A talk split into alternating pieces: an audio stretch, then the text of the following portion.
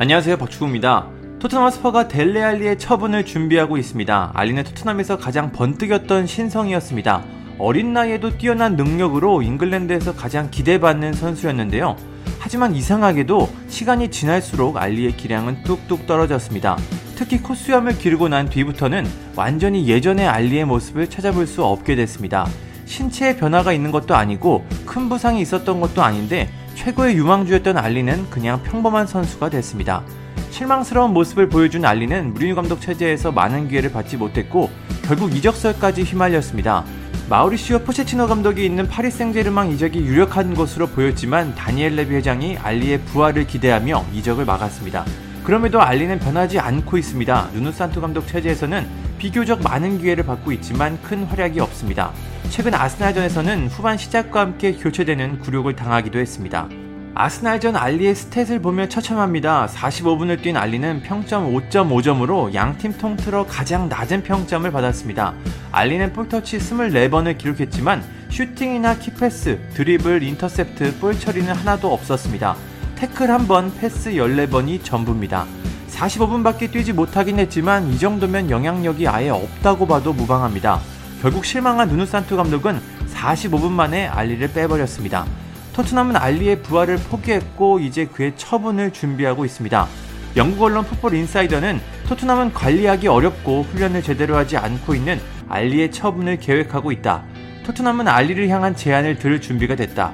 하지만 알리의 가치가 많이 떨어져 1월에는 팀을 떠나지 못할 것으로 보인다. 토트넘은 알리가 이번 시즌 개선된 모습으로 여름에 팀을 떠나는 걸 기대하고 있다고 보도했습니다. 알리는 지난 시즌 리그 15경기 교체 8번에서 단 한 골도 넣지 못했습니다. 도움 1개가 유일한 공격 포인트입니다. 이번 시즌에도 리그 6경기에 나섰지만 페널티킥으로 한 골을 넣은 게 전부입니다. 상당히 실망스러운 모습입니다. 분명히 알리는 뛰어난 능력과 함께 그에 맞는 자신감을 가진 선수였는데 어느 순간부터 아무것도 하지 못하는 선수가 됐습니다.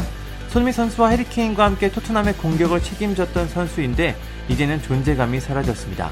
게리 네빌도 이런 알리를 보며 안타까움을 전하고 있습니다. 네빌은 알리는 build-up에 지나치게 관여하고 있다. 간결한 플레이를 하는 것 대신 조르지뉴, 티아고, 페르난데스처럼 공을 끌며 빌드업 중심에 서려고 한다. 다른 역할에 충실해야 한다. 알리는 잉글랜드 최고의 미드필더가 될 줄 알았다. 사카나 로우는 알리처럼 되면 안 된다고 말했습니다. 알리가 최근 많은 사람들의 관심을 받은 것도 축구가 아니라 데이트였습니다. 지난 2월 오랜 시간 만났던 여자친구와 헤어지고 바로 데이트 어플에 가입해 많은 이슈를 받았습니다. 이후에는 펩 가르디올라 맨체스터 시티 감독의 딸인 마리아와 데이트하는 모습이 포착돼 많은 사람들의 주목을 받았습니다. 최근에는 잉글랜드 대표팀 동료 벤 칠웰과 더블 데이트를 하는 모습이 공개되기도 했습니다. 알리는 1996년생으로 만 25살입니다. 아직은 부활할 수 있는 시간이 충분한데요. 알리가 축구에 집중하고 다시 번뜩이는 모습을 보여줬으면 좋겠습니다. 감사합니다.